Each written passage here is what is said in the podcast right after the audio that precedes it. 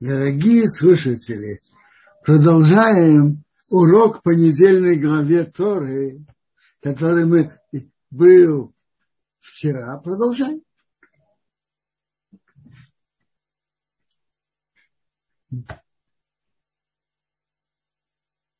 Сказал Бог Аврааму, я Бог, который тебя вывел из Ур Каздым. Ур халдейского дать тебе эту землю в наследство.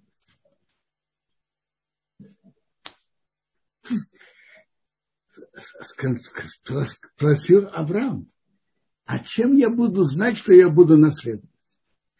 Так Бог ему сказал в видении, что ты возьми трех телят, трех козлов и трех баранов и по голубю из двух видов. Есть два вида голубя. Тор, вид называется Тор, и вид, который называется Гозал или Бен Йона. И Авраам разрезал их трех телят, козлов и баранов, каждый на половинке, на половинке. И, это, и Бог заключил с ним союз.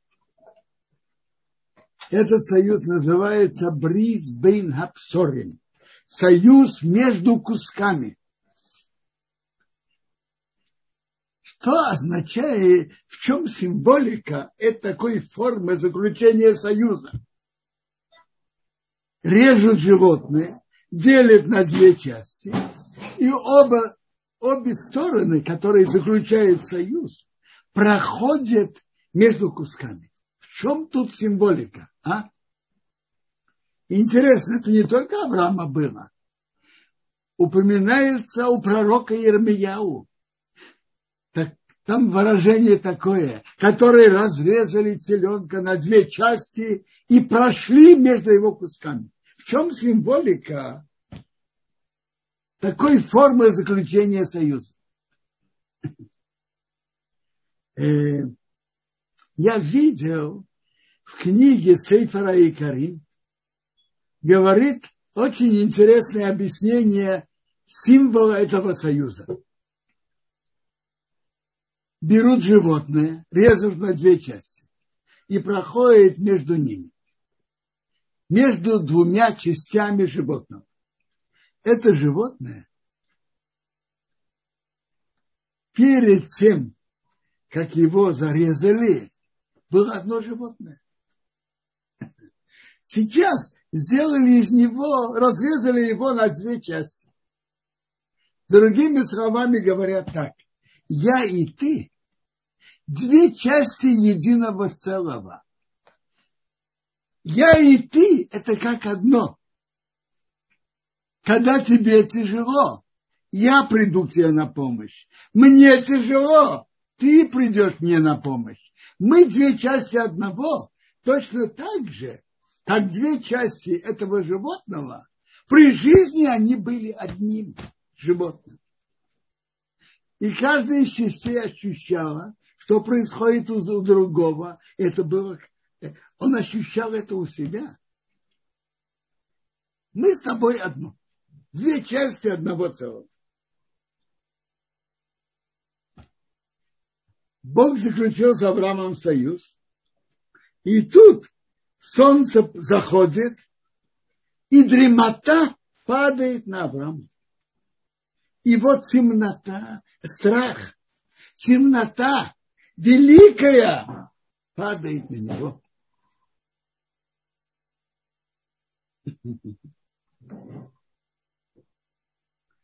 это намек на изгнание и, в, и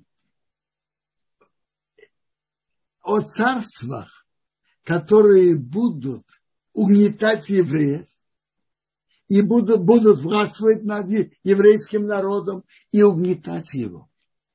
И поэтому это и, и в видениях Дани, Даниэля приводится четыре царства. Тут тоже четыре.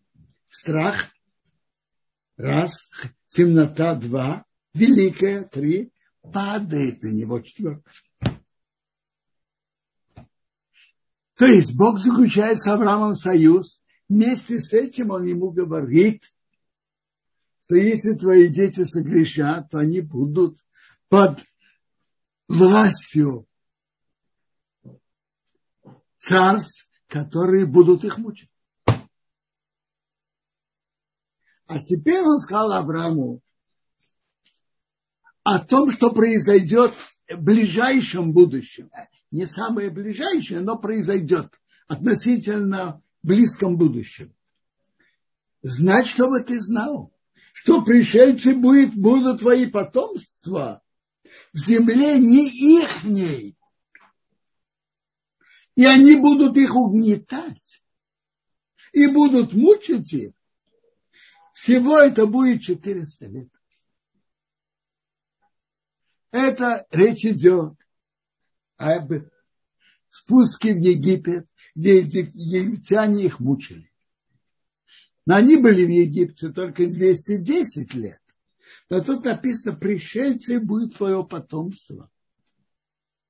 С момента рождения Ицхака пришельцы будут твое, твое потомство будет пришельцем. Не который он не местным жителям страны. И это начинается с рождения Ицхака. А также народ, который будет их угнетать, я буду судить. То есть народ, который будет угнетать евреев, будет наказан. Комментаторы на этом месте главы останавливается на вопросе. Раз. Таковы планы Бога, чтобы этот народ угнетал евреев и мучил их. Так, так за что им полагается наказание? И дают, дают ответы на это. Я приведу, я приведу ответ Рамбан. Рамбан говорит так.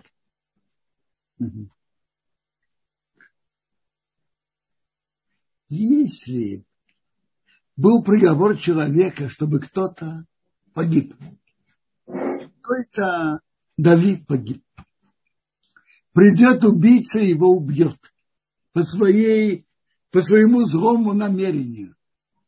Убийца получит свое наказание. Он его убил не выполняя приказ Бога. Он убил, убил его по своему злому ум, умыслу, по своему злому желанию. То же самое и египтяне. И он прибавляет, что египтяне мучили евреев больше, чем просто э, был приговор. Как говорят, перевыполнили план. Я понимаю это так.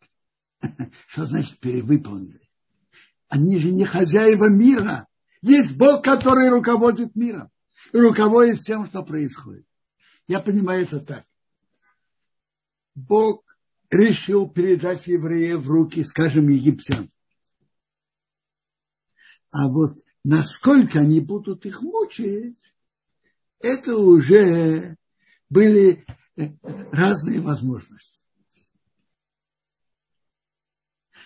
За, они перемучили их больше, чем полагается, пере, как говорят, перевыполнили план. Так за это им полагается наказание. Ну, это уже написано в начале пророчества пророка Еремии, что все, кто мучает евреев, еврейский народ, получат свое наказание. И хорошим они не кончают.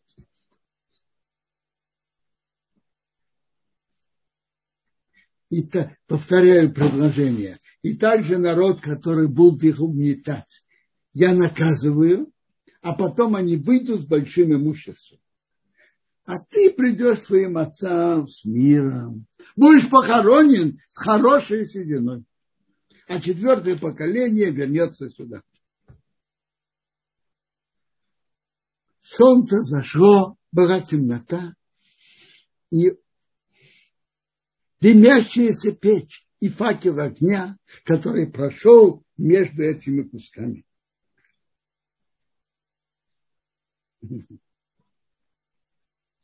По простому пшату, как я уже говорил, это было как это, печь, это была как, как посланник Бога. Же вам сказал, что было принято, что обе стороны проходят между кусками. А дальше это намекает, что, что те, которые, что, что эти народы попадут потом э, в огонь генома. В тот день Бог заключил с Авраамом союз, говоря, твоему потомству я дал эту землю от реки Египетской до великой реки Ефрат. И он перечисляет тут 10 народов.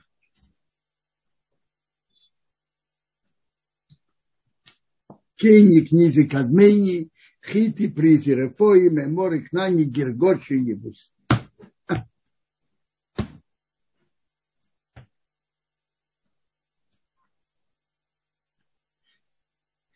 Тора нам рассказывает дальше,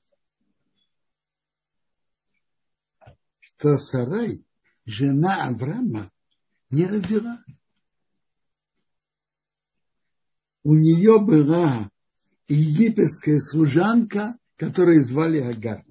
Так Сарай предложил Аврааму, Бог меня задержал от того, чтобы я имела детей, приди к моей служанке, может быть, я буду построена через нее. Она родит ребенка, я буду его нянчить, и через это Бог пошлет мне тоже детей. Известно, что если у некоторых семей бывало, что у них не было детей, они брали, понимали ребенка и нянчили его, помогали, Бог посылал им детей. Так Сарай, жена Авраама, взяла Хагар, египетскую, египтянку, ее рабыню, в конце десяти лет, что они были в земле к нам, то есть когда Аврааму уже было 86 лет, и дала ее ее мужу, а Аврааму в жены он вошел к Агар, она стала беременна. И она увидела, что она беременна, так она стала легко относиться к своей госпоже, к Саре. Сара сказала Аврааму, я имею на тебя претензии. Я отдала тебе мою рабыню.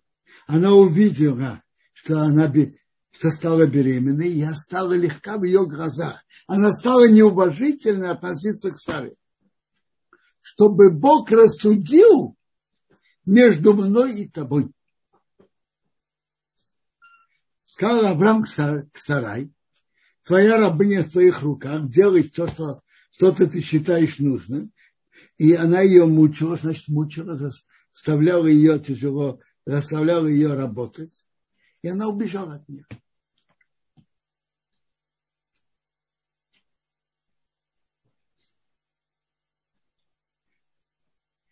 э, интересно. Гимара учит нас интересное правило. Гимара говорит так, чтобы человек не говорил другому, чтобы Бог себя наказал, или что Бог рассудил между нами, кто прав. То есть не передавать суд к Богу. Емара говорит так.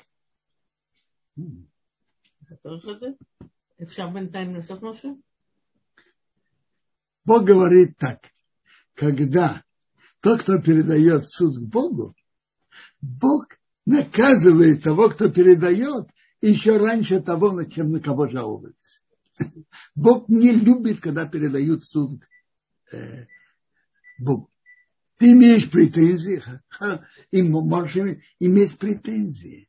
Передавай на, на суд еврейских судей, которые судят по Торе. Не передавай на суд Бога. Гемора говорит одно исключение. Что если нет никакой возможности обратиться на суд людей, тогда можно. Скажем, в Советском Союзе, когда КГБ кого-то мучило, никакого, никакой возможности, никакого смысла обращаться в еврейский суд э, раввинов. Можно было их проклинать и передавать суд Богу.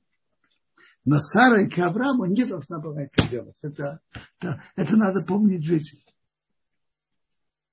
То есть Гимара говорит, она передала на суд Бога, на Авраама, она умерла до Авраама.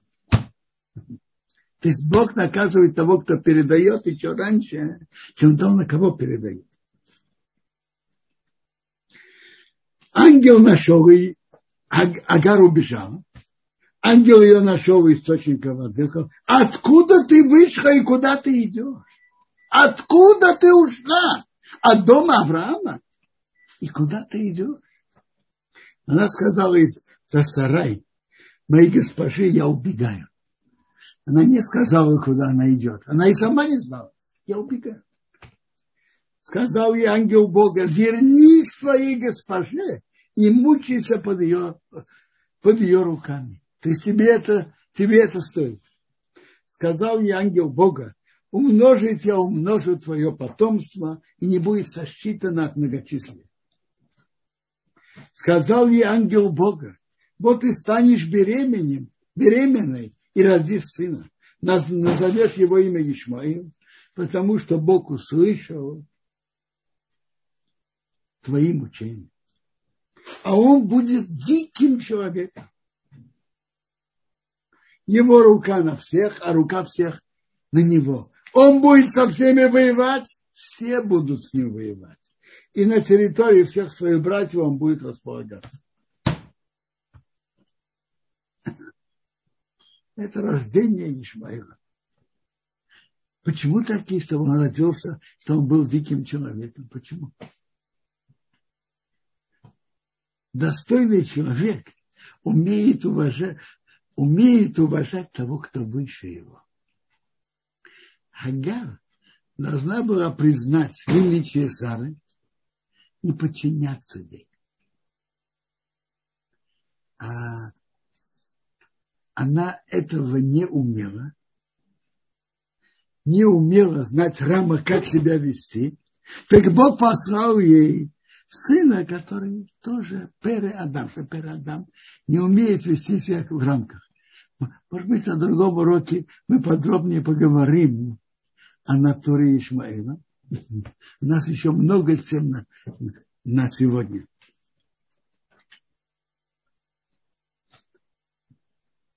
Так Аврааму было 86 лет, когда родился Ишмаил.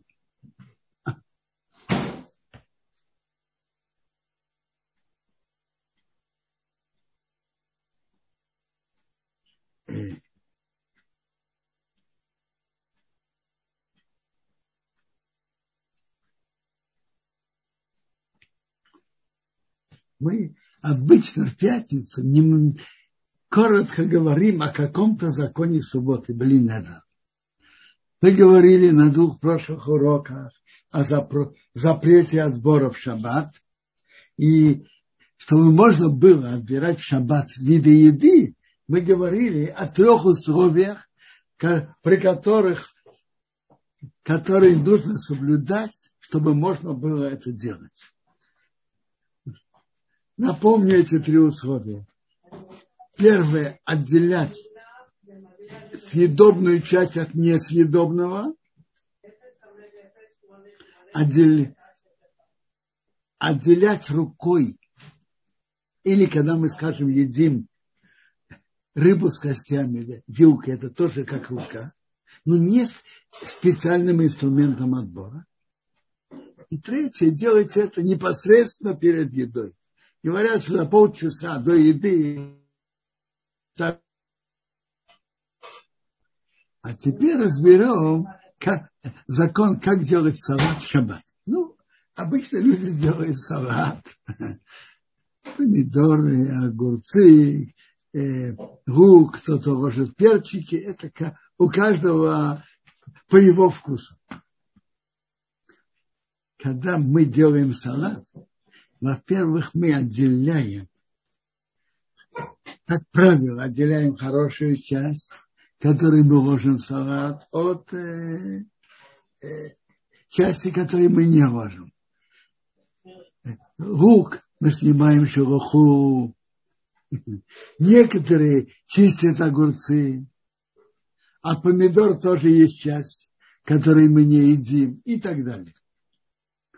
Поэтому делать салат надо непосредственно перед тем, как собираются его есть. Это одна, одна сторона, одна причина.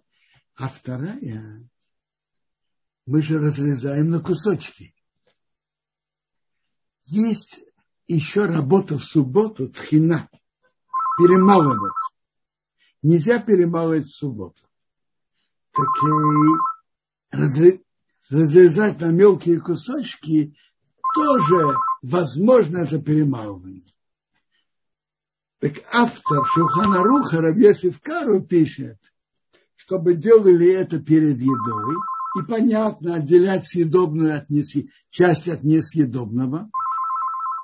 Я уже говорил на прошлом уроке, что если мы снимаем верхнюю часть, скажем, шелуху с луковицы, или мы чистим огурцы, так мы можем тогда снимать э, несъедобную часть от съедобного, от съедобной, потому что это же полностью покрыто шелухой.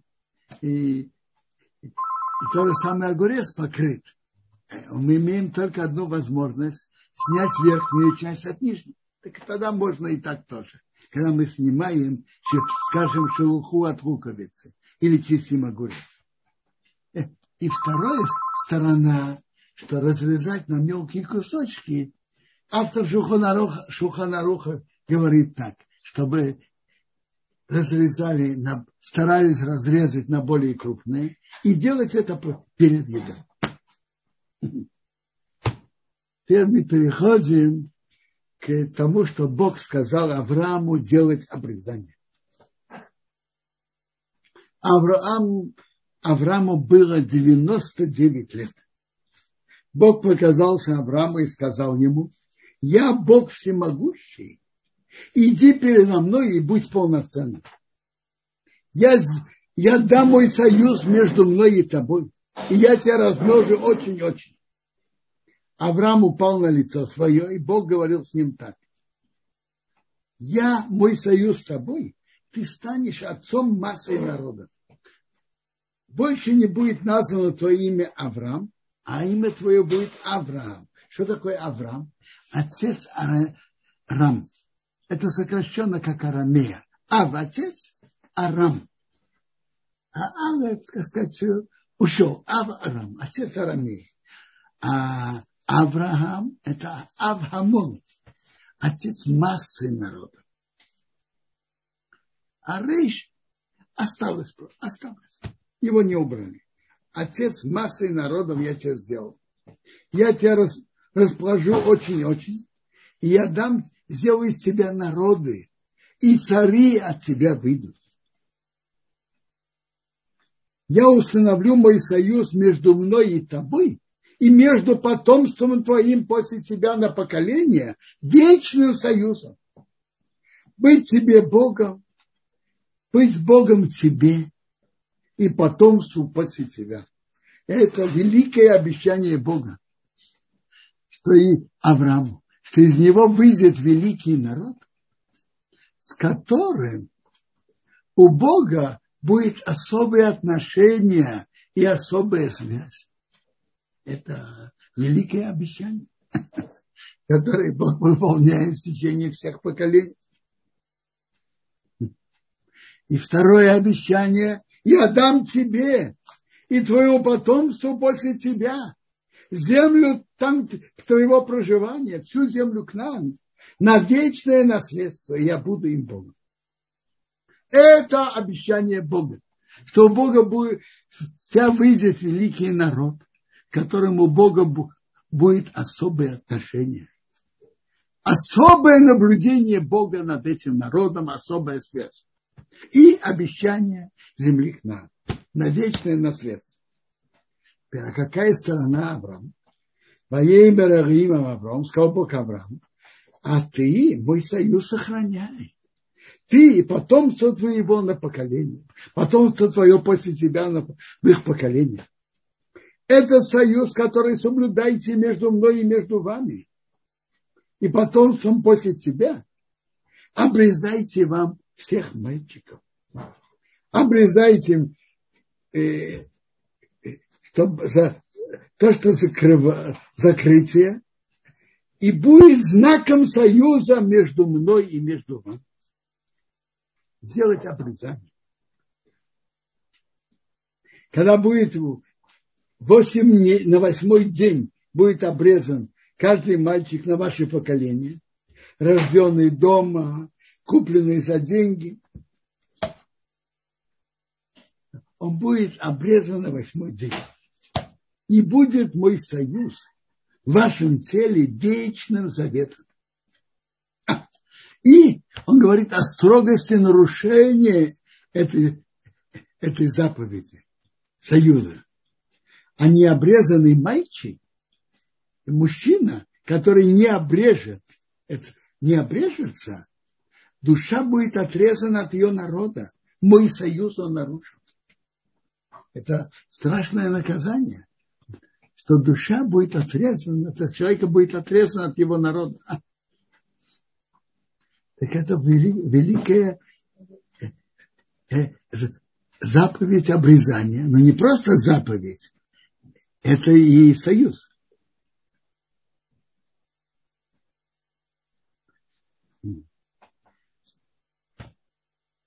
Задаю, интерес, задает вопрос. Есть мед, мед, Медраж, Гемора, что Авраам выполнял заповеди Торы еще до того, как они были даны. Соблюдал законы субботы и другие, за, другие законы Торы. Не еще до того, как это было дано на горе Синай. Но обрезание Авраам не сделал. А почему?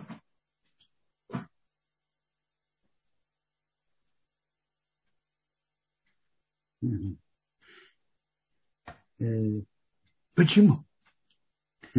Я видел несколько интересных ответов, но мне кажется, очень естественный ответ, который говорят от имени Рабхаима Соловейчика, за Равина Бриска.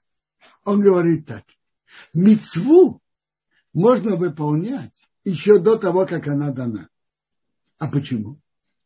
Потому что, как пишет Рабхаим из Воложина, каждая заповедь, что мы делаем, она оказывает свое влияние на духовные миры, и она посылает много света и добра в наш мир.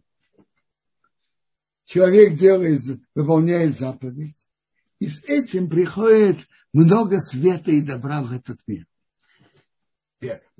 По предаровании Торы на горе Синай мы стали обязанным это делать. Но это каждое выполнение заповеди приносит много света и добра в наш мир. Так Авраам еще до дарования Торы, до того, как был приказ сделать обрез, выполнять эти заповеди, он их выполняет. Из-за того положительного влияния, что это влияет на мир. Но обрезание – это в первую очередь заключение союза с Богом. Когда Бог сказал Аврааму, я заключаю с тобой союз, союз на теле, что это будет союз обрезания, с этого момента он стал союзом. А до этого До того, как Бог сделал это знаком союза, это не, было, это не было знаком союза. Поэтому сделать обрезание до этого, э, это было бы заповедь, но без, без основного ее содержания. Основное ее содержание – знак союза. А знаком союза это стало только когда Бог это велел. Я видел, тут было на экране, что тот, кто не делает обрезание, так э, его, душе, его наказание духовное, что душа отрезается. Был вопрос, а как с родителями? Смотрите, э, мецва на папе, чтобы он сделал обрезание сына. Есть заповедь. В первую очередь она лежит на папе. Если папа не сделал, то приводится, что она лежит на еврейском суде. Я понимаю, что это не просто на еврейском суде. Это лежит на всем еврейском народе. Кто реально этим занимается? Еврейский суд. Э, но это лежит на всех, на всем еврейском народе. То есть, если кто-то может организовать обрезание кого-то, кто не сделал, э, кому не было сделано в детстве, он выполняет большую заповедь. И, и, и надо постараться это сделать. Но за наказание об отрезании души это только на том человеке, на том еврее, который не сделал обрезание. Если родители ему не сделали, папа ему не организовал это, так когда он становится взрослым, он должен сам о себе позаботиться. Интересно. Заповедь обрезания, она очень интересная. Это заповедь, это союз на теле. Делает это один раз, а это сопровождает человека всю жизнь. Есть интересная гемора что царь Давид, когда он вошел в баню, он почувствовал, что он без э, какой-то прямой связи с Богом. Связь с Богом есть у человека всегда в любом положении. Но он имел в виду вот что. Э, цицит напоминает нам о заповедях. Цицит, который человек носит на одежде. Тфили напоминает тоже о связи с Богом.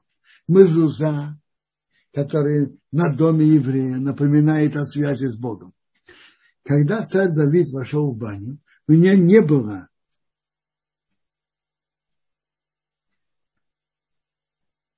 у нее, у него не было ни мезузы, ни цицит, ни тфилина. И он почувствовал себя нехорошо.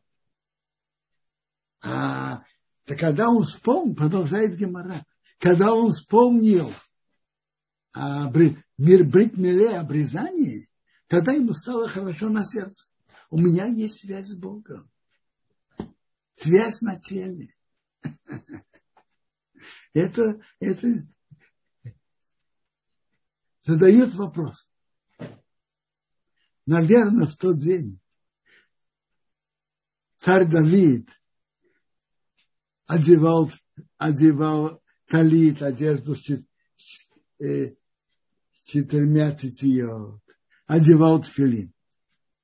Так чем ему Брит Мира был ближе, чем эти, Брит Мира, который ему папа сделал 30 или 40 или 50 лет назад, был ближе, чем тфилин, который он надел в тот же день. Ответ говорит Рабхаим Арзаруа, что брит мира человек делает одна, один раз. Ему делают. Но знак на теле остается. Он имеет с собой повсюду, куда он идет, союз Бога. Союз на теле. Выгравированный. Не написано. Выгравированный на теле.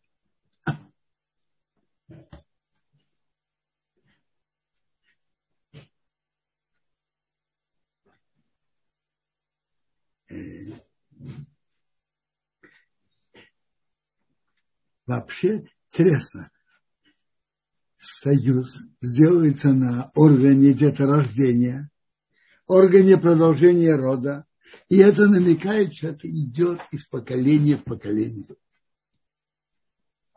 И еще знаете, о чем это говорит?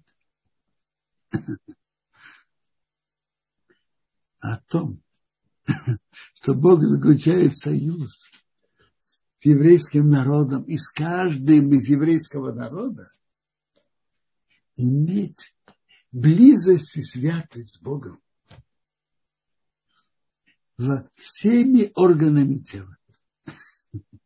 Еврей должен быть святым и во всех отношениях. И когда он стоит перед Богом, молится, и когда он изучает Тору, когда он занимается бизнесом, есть свои законы. Когда он ест, что он может есть, а что нет. И то же самое в органе, которым мы делают обрезание, есть то, что можно делать, и то, что нельзя. И то, что делает, Бог заключил союз на этом органе, говорит, что еврей должен быть святым перед Богом всеми органами тела, всеми сторонами жизни. И в каждой стороне выполняя, быть чистым и святым перед Богом.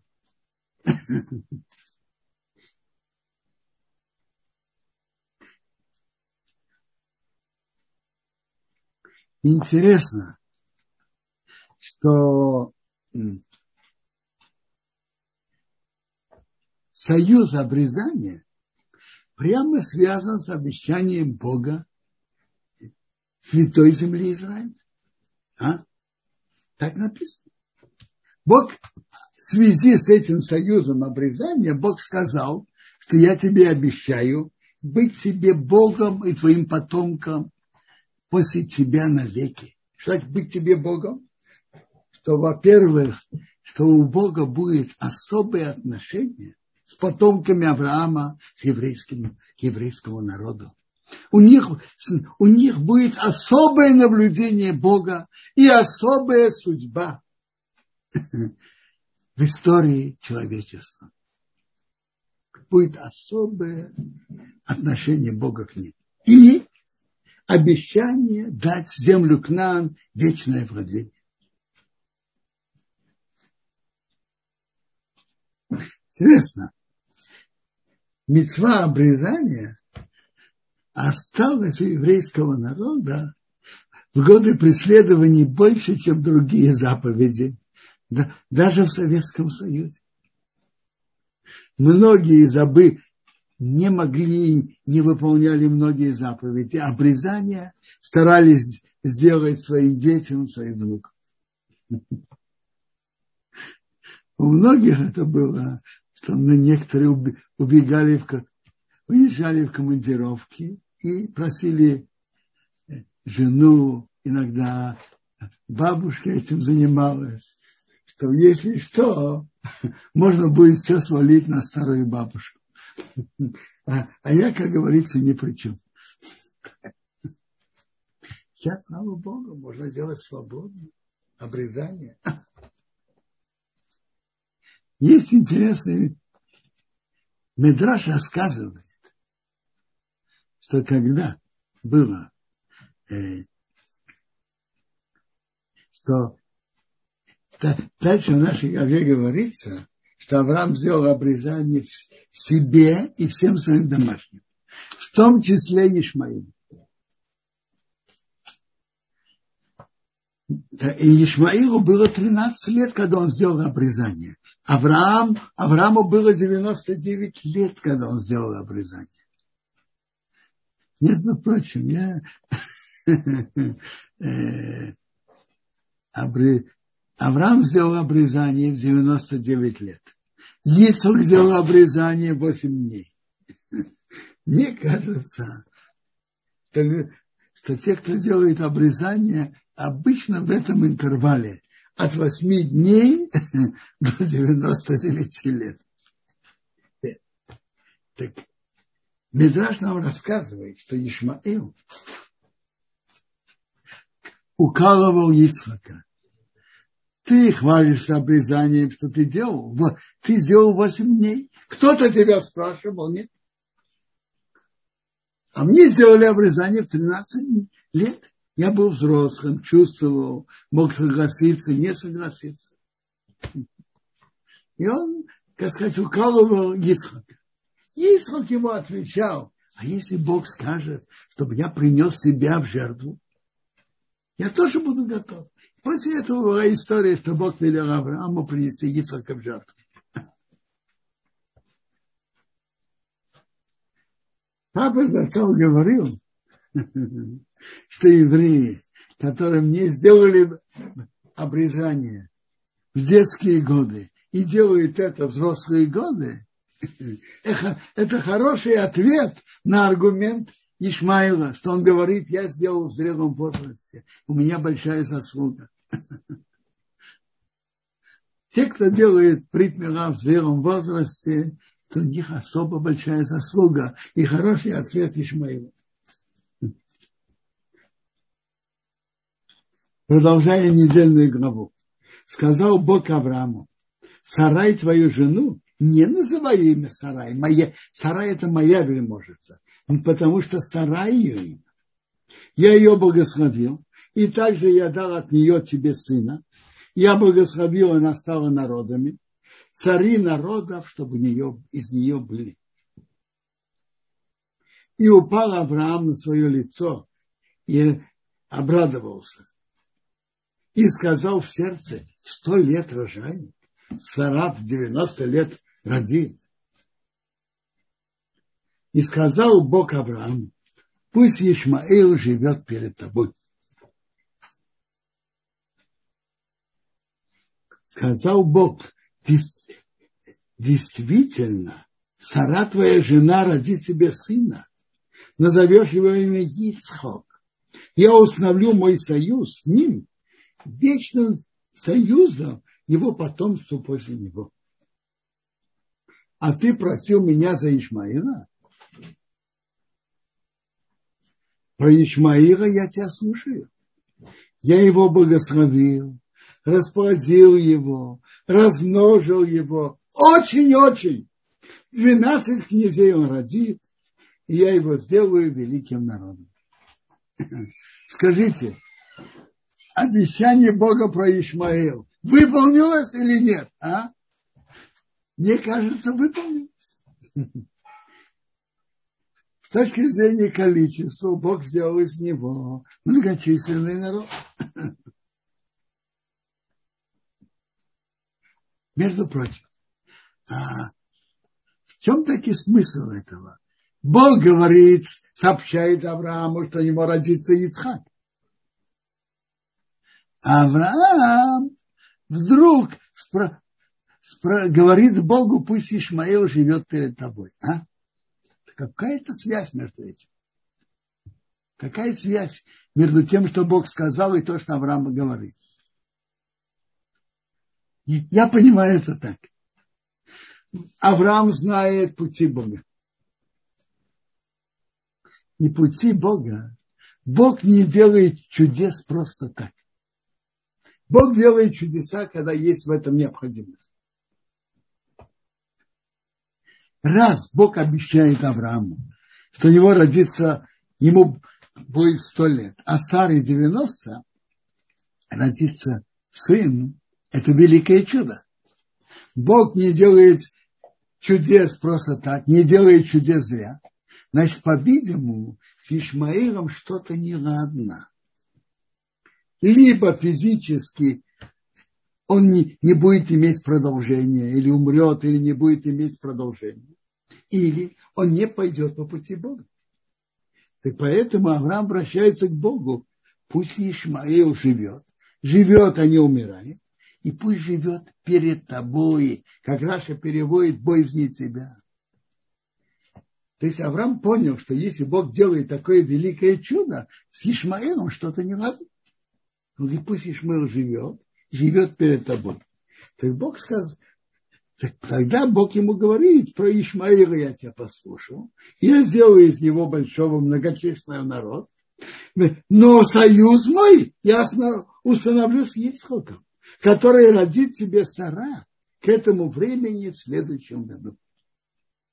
Ишмаэль будет многочисленным народом, большим, но духовного он не будет нести с собой. Э? Он имеет что-то духовное. Они верят в единого Бога, э, воюет с идолопоклонством.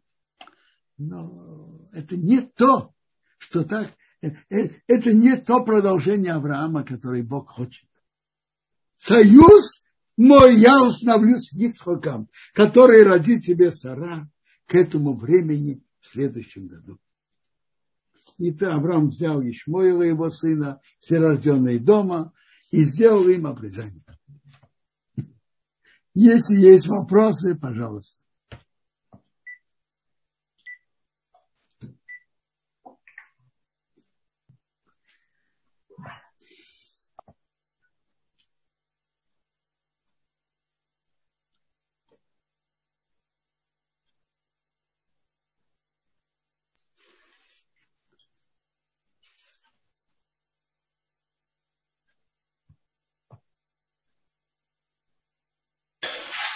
Так, Водоров. Э, есть вопросы в чате у нас, есть две поднятые руки. Я только повторю ответ на вопрос. Был вопрос, кому полагается карет? Карет только тому, кто не сделал обрезание себе. На отце есть обязанность, мецва, но не карет. Да. Слушаю. Э, значит, здесь был такой вопрос. Э, вопрос был такой, а именно, да.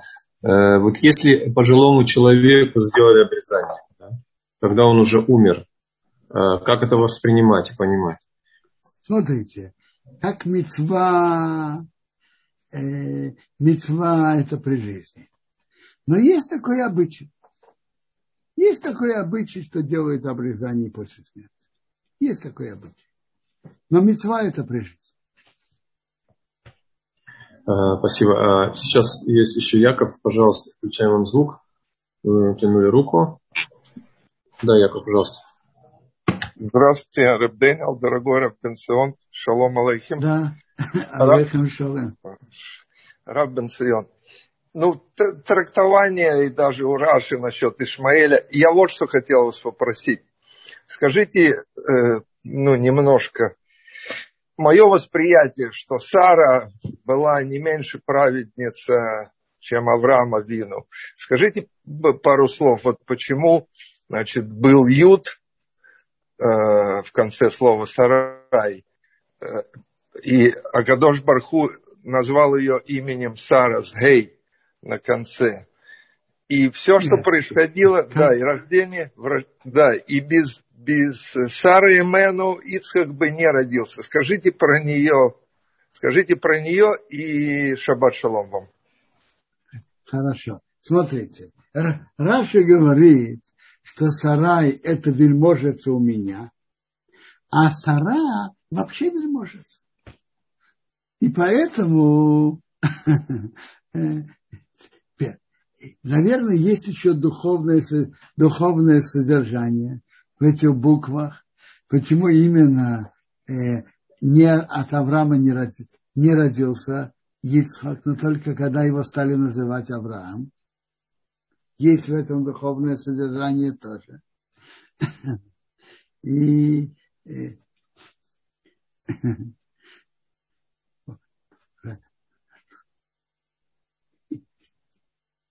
э, по-видимому, это, как видно, история, это изменение имени э, помогло, чтобы у него родился, родился сын Ицхак.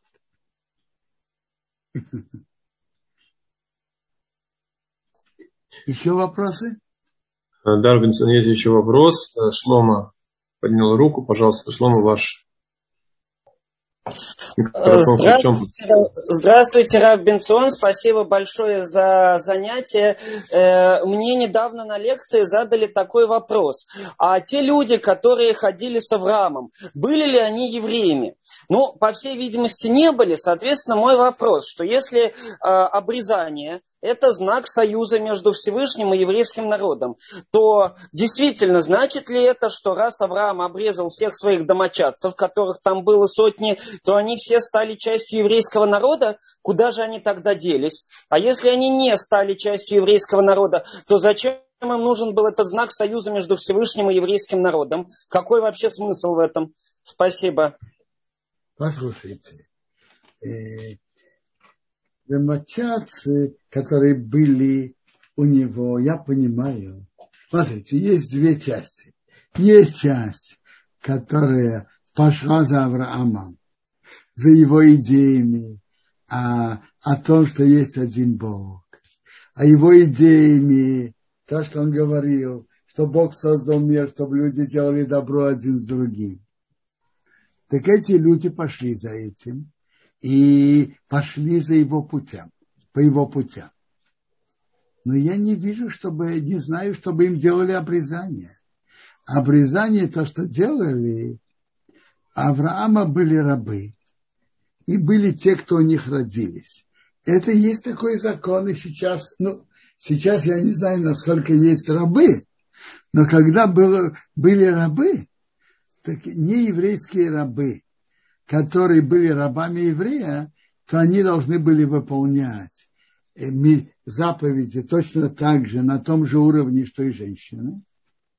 Но э, им должны были делать обрезание. Те, которым сделали обрезание, я понимаю, это как э, и людям, которые принадлежат Аврааму. Они те, которые пошли за ним по идее.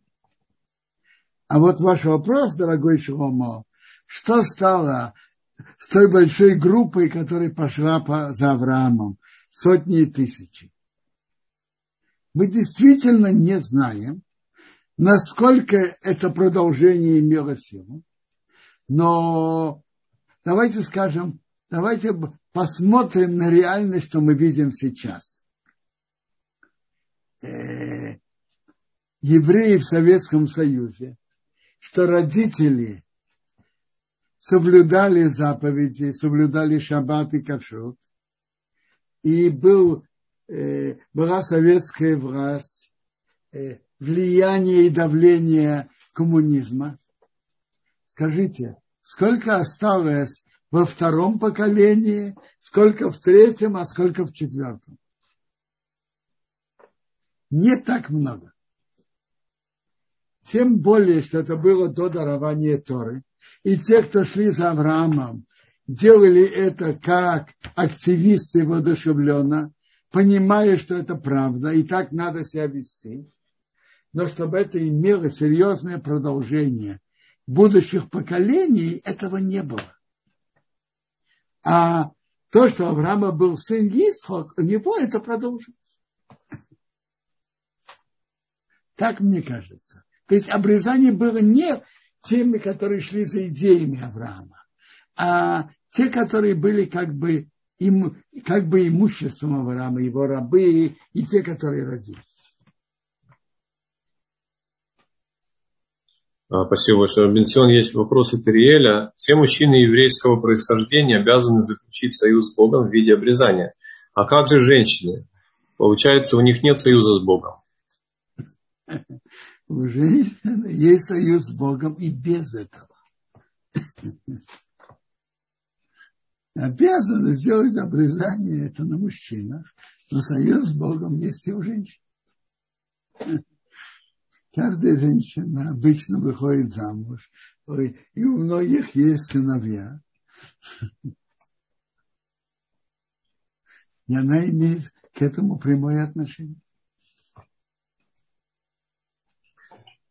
Спасибо, Робинсон. Еще вопрос, я вижу, одна поднятая рука здесь. Э, так, Хайм, пожалуйста, включаем вам микрофон.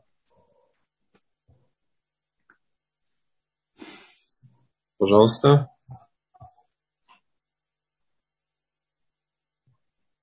Шауль Хаим, кто, пожалуйста, берите микрофон. Ну, Робинсон, я вижу, что здесь по теме уроков э, сейчас вчерашнего и сегодняшнего вопросов не вижу, есть уже вопрос общего характера. Что? Есть вопросы общего характера, я не знаю, не совсем по теме нашего урока сегодня. А по теме главы нет вопросов пока. Смотрите, я могу немножко продолжить по теме нашей главы про, рожде... про э, рождение Ишмаила.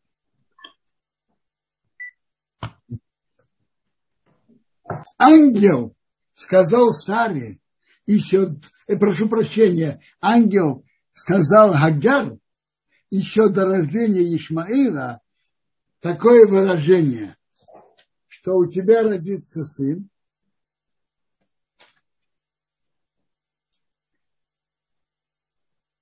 и он будет Ди Пере Адам. Что такое Пере Адам? Диким человеком. Что такое Пере? Рабшимшин Фол Хирш комментирует слово Пере как что-то, что не умеет держать себя в рамках. Пере – это что-то, что не умеет держать себя в рамках. Это его натура. Это натура Ишмаила. С одной стороны, у него папа был Авраам, а мама была Агар, египтянка.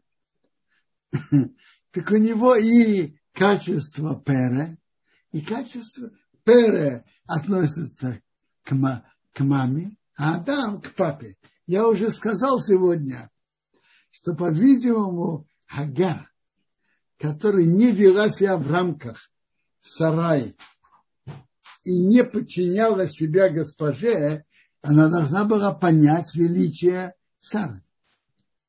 И она не умела вести себя в должных рамках. Поэтому у нее родился, Бог сказал, что родится такой сын. Есть вопрос, который задаю, который за, за, задал Рабишуя Рыбтискин, Зихано Левраха, раввин города Бриск, Брест-Литовск. Он, он спрашивает так. На и Рашона Кодеш, на иврите, есть точное правило очередности слов.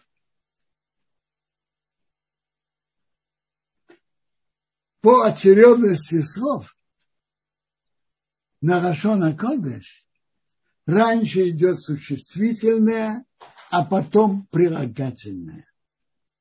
Если кто-то хочет сказать, человек умный, или скажет, так он скажет Адам Хахам.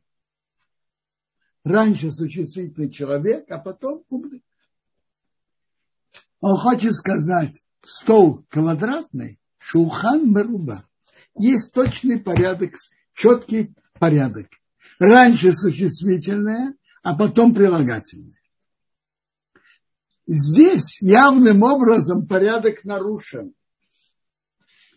Написан, мы читаем Пере Адам, дикий человек. Пере это прилагательное, а Адам существительное. Почему нарушен порядок? порядок Лашона Кодыш. Почему нарушим порядок слов? И Рабишуя Рабдиски на это отвечает так. Я, я скажу, как, как, как я это понимаю. На Лашона Кодыш есть четко, есть такое правило. Первое слово, оно наиболее важное в тексте. А затем, а затем уже э, затем уже подробности о нем. Поэтому самое существенное на первом месте должно быть существительное. Это самое основное. Прежде всего это стол. А затем он квадратный, он круглый. Прежде всего это человек, а потом он умный или глупый. Так существительное на первом месте, потому что оно самое важное. А прилагательное уже второстепенно. Относительно Ишмаэла, его качество перы, дикости не умеет держать себя в рамках, оно настолько центральное, что оно еще важнее, чем само, что он человек. Поэтому э, порядок слов изменен. Раньше Пере, потом Адам. То, что он Пере, это более важно и более центральное, чем то, что он Адам. Так, так он это объясняет.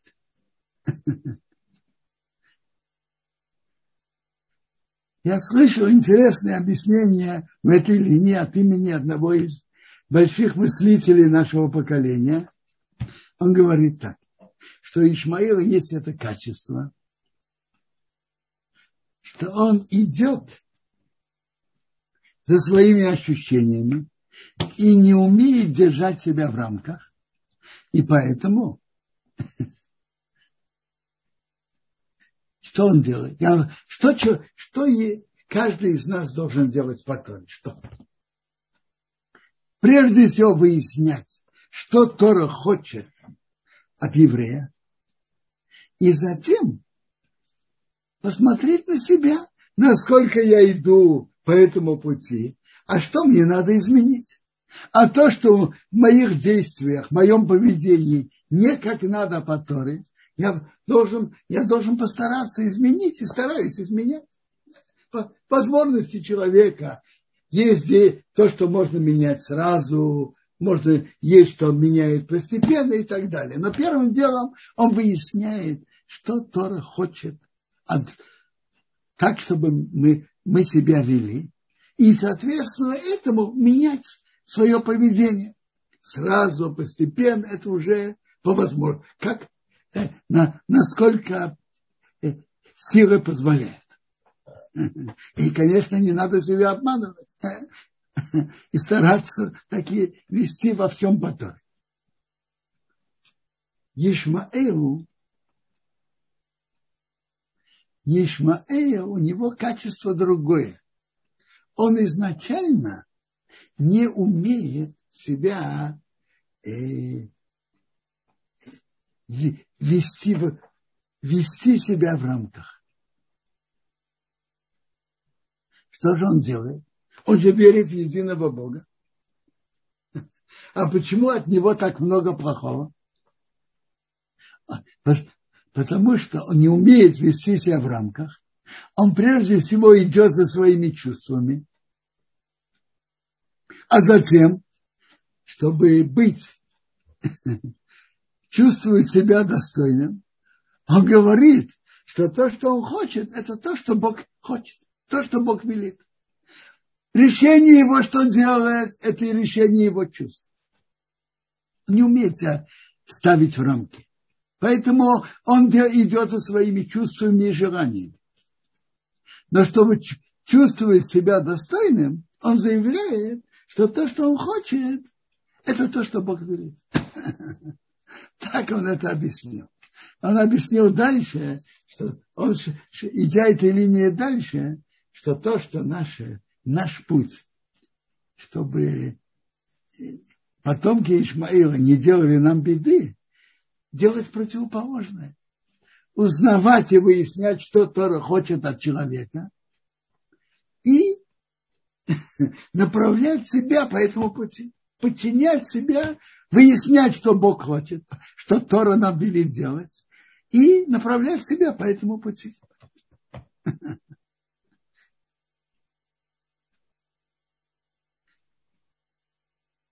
Кажется, на экране был вопрос, как вести себя с Ишмаилим. Вопрос непростой. Что тут можно сказать? Не, непростая непростой вопрос, и не что-то, что можно сказать простой ответ, да, нет, именно так.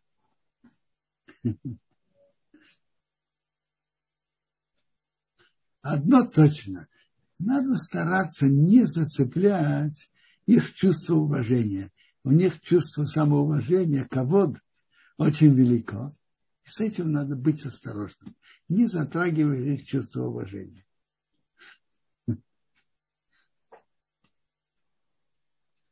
А вообще-то нам нужно стараться иметь больше заслуг, и чтобы Бог нам помог от них.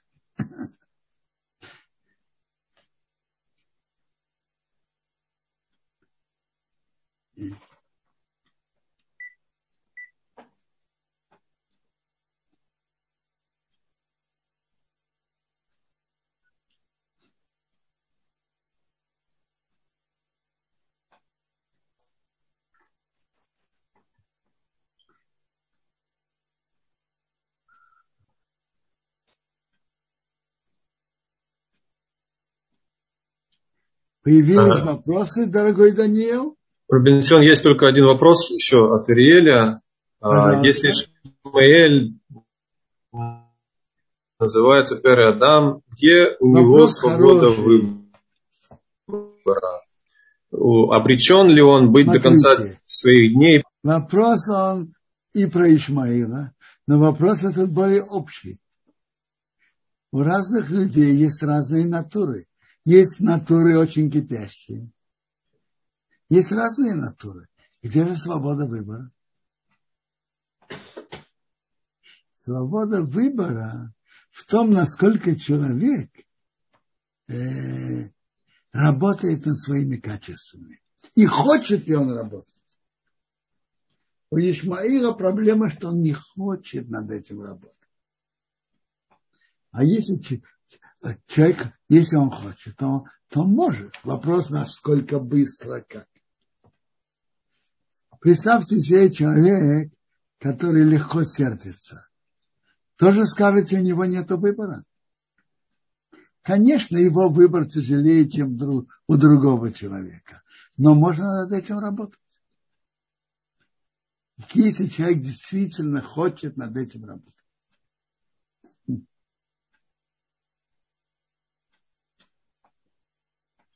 Спасибо большое, Робинсон. Еще, наверное, может быть, последний вопрос сегодня. Виталь Хая э, э, спрашивает, может, может ли еврей благословлять не еврея благословением коинов? Может. А, я не знаю. Не встречал, не знаю, что сказать. Э, просто, пусть даст просто браху, если хочет. Зачем именно благословением Коина? Не знаю. Всего хорошего.